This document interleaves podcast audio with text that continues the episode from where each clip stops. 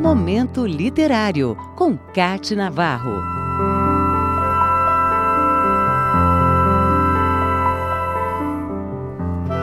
Era uma vez uma escritora que escreveu uma única obra, mas foi tão marcante que o livro dela passou por várias gerações. Virou um clássico, leitura comentada por grandes autores brasileiros e inspiração para a produção de um filme em 2003. Ela é Helena Morley e o livro Minha Vida de Menina. O nome Helena Morley, na verdade, é o pseudônimo de Alice Dairel Garcia Brant, mineira de Diamantina, nascida em 28 de agosto de 1880, descendente de ingleses por parte do pai minerador. Helena trabalhou como professora, casou-se com o primo Augusto Mário Caldeira Brant, jornalista e depois deputado. Tiveram seis filhos e, quando o casal morava no Rio de Janeiro, em 1942, por sugestão do marido, resolveu publicar o seu diário. Só não imaginava que faria tanto sucesso. Fato que a levou à Academia Feminina Mineira de Letras e foi fonte de prestígio para a autora até o fim da vida. Ela faleceu em 1970, aos 90 anos, mas sua história continua encantando os leitores.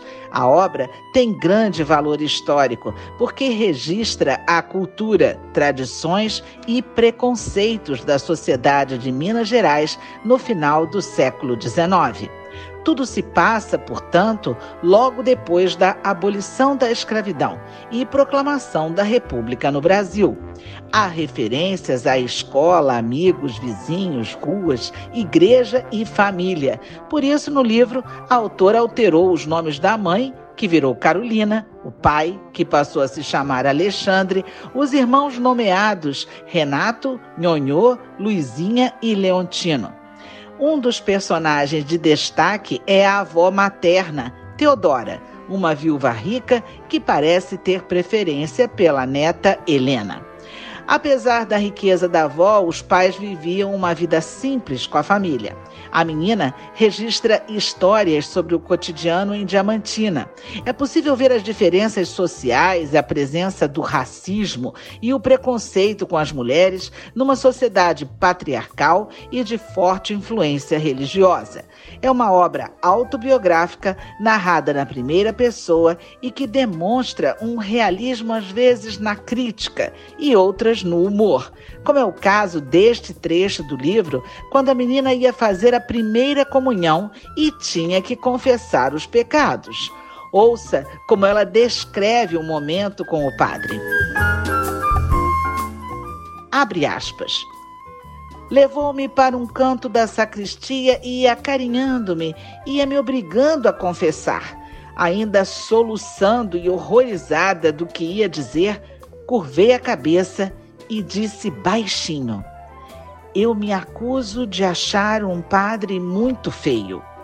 Padre Neves respondeu: Isso não é pecado, minha filha. Que mal há em achar um padre feio?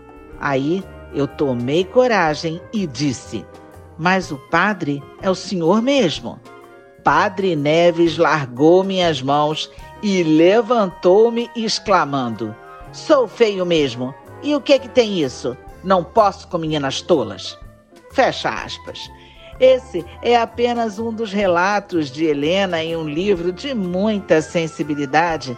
É um retrato de uma época que explica um pouco da sociedade brasileira e do porquê do livro Minha Vida de Menina ser tão importante na história da literatura do Brasil.